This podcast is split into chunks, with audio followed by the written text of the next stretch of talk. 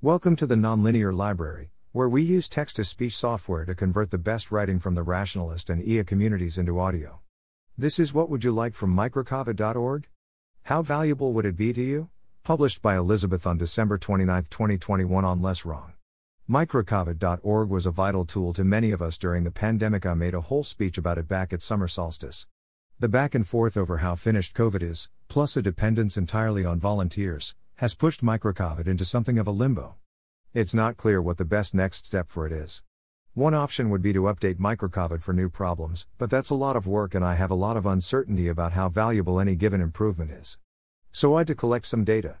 How are you using microcovid now? What is the minimum viable change that would create value for you, and what would that value be? The more explicit the better here comments like feature X would be worth $N to me or it enabled me to find a collaborated that enabled a project are more useful than I like it a lot. What's your dream microcovid, and what value would that create for you?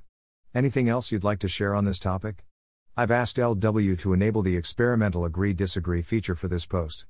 The benefit of this is that you can boost particular data points without writing anything. The risk is that an individual's preferences get counted repeatedly. Five people with the same opinion who write five posts and agree with all of the others' identical points should be counted as five people, not 25.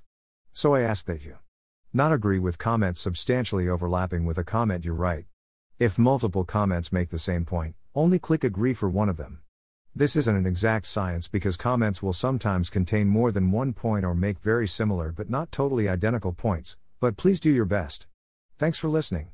To help us out with the Nonlinear Library or to learn more, please visit nonlinear.org.